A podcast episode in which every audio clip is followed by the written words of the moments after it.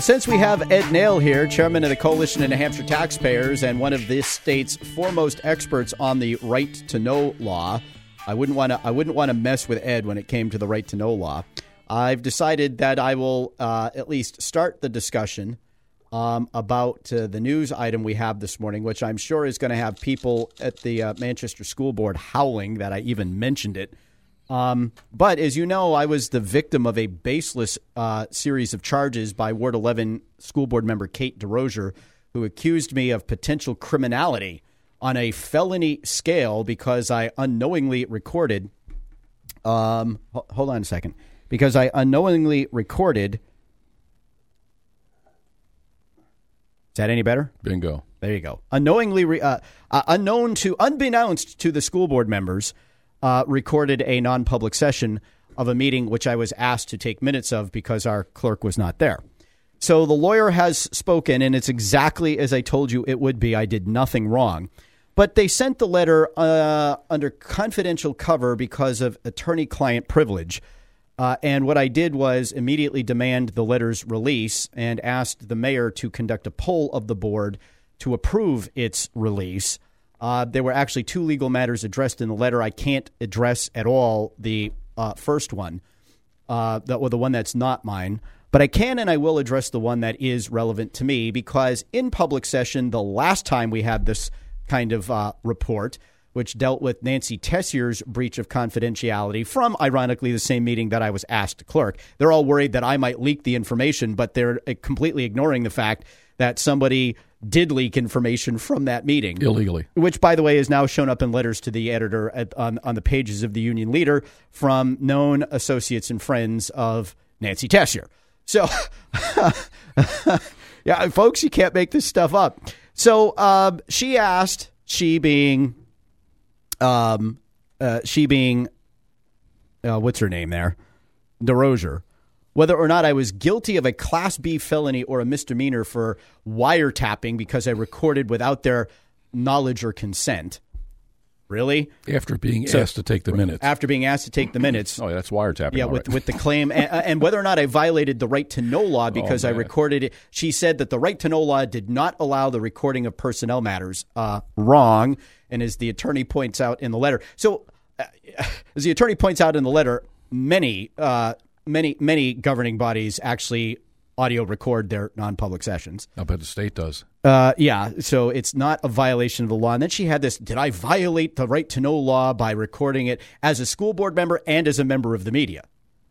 So, and and in her public comments, she's well, he's a member. He has a radio show. He could be. And I said, really, if I had any malintent with this, uh, how stupid would I have to be to release information that I recorded?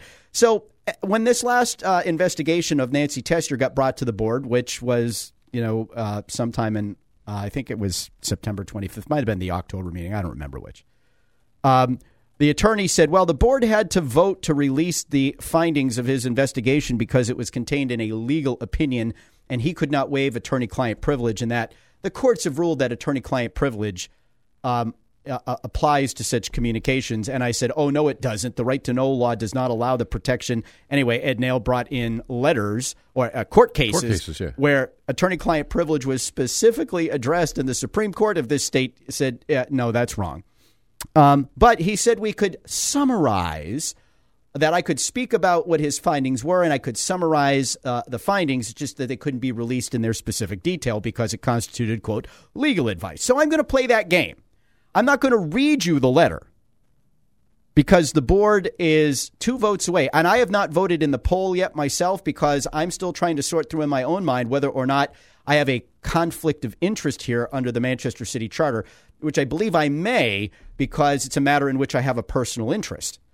But the reason why I would vote, despite having that personal interest, is in the interest of public disclosure after having been defamed by bogus charges uh, that uh, Kate Desrosiers brought up.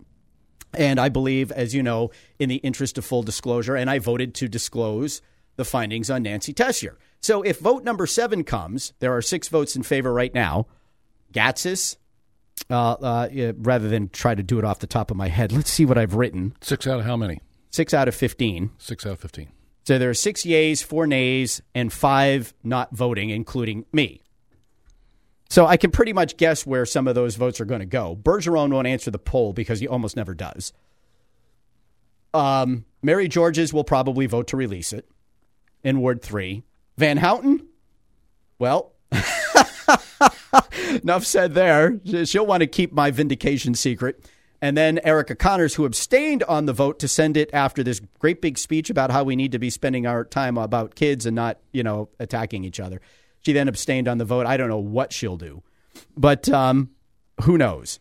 But uh, Ambrogi in Ward 1, Tessier, um, Desrosiers, and who was the other one? There were four. I got to find it. See, when I write it down, I get to forget.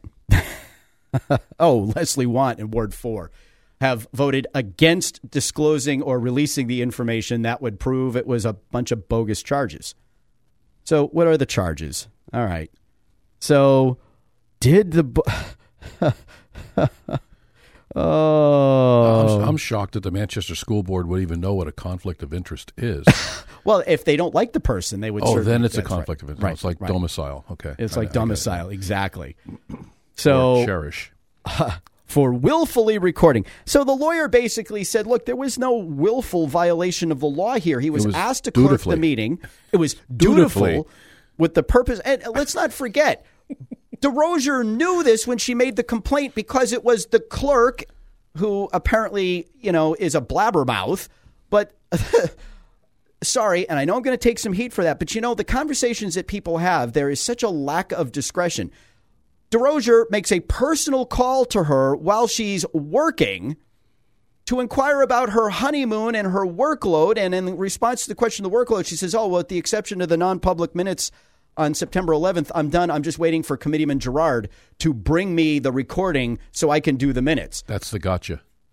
She knew why I recorded the meeting. If I were trying to do something underhanded, why would I tell the clerk I had a recording of the meeting? So this was all manufactured, and the and and, and the attorney's like, uh, yeah, no, there is no violation of the. And by the way, I had my my cell phone in plain sight, whether the people saw it or not. They said, look, if he were trying to hide it, he wouldn't have put it where he put it, yeah. whether you saw it or not. Ah. Uh, so he cleared me of the felony and misdemeanor charges, and on the right to know law, he's like, yeah, no, there's, there's nothing here. like, it is not a violation. He said basically, it's not a violation to record it, it's a violation to release it. It's a violation to leak it. And there is no evidence whatsoever that committee member Girard has done anything improper with the information that he recorded. And that the evidence is he gave it to the clerk and deleted it from his phone. Yeah, so he got that right. Yeah. Amazing. Amazing. Hello? Such a complicated issue. So the question becomes, you know, I just might at the next meeting make a motion to have the uh, eight people who voted to have this uh, uh, formally investigated pay the lawyer.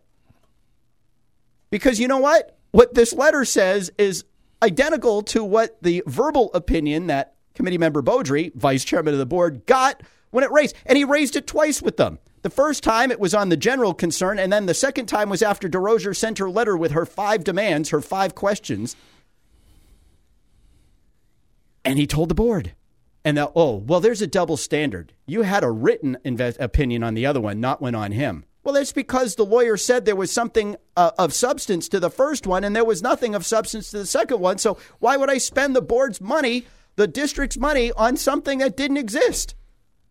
He did. He followed the exact same process, and he got two different outcomes because, oh, shock and awe, there were two different cases. Meanwhile, people worried about what I might do with information, which, by the way, wasn't usable anyway. The only one you could hear three people on the uh, really in the recording because.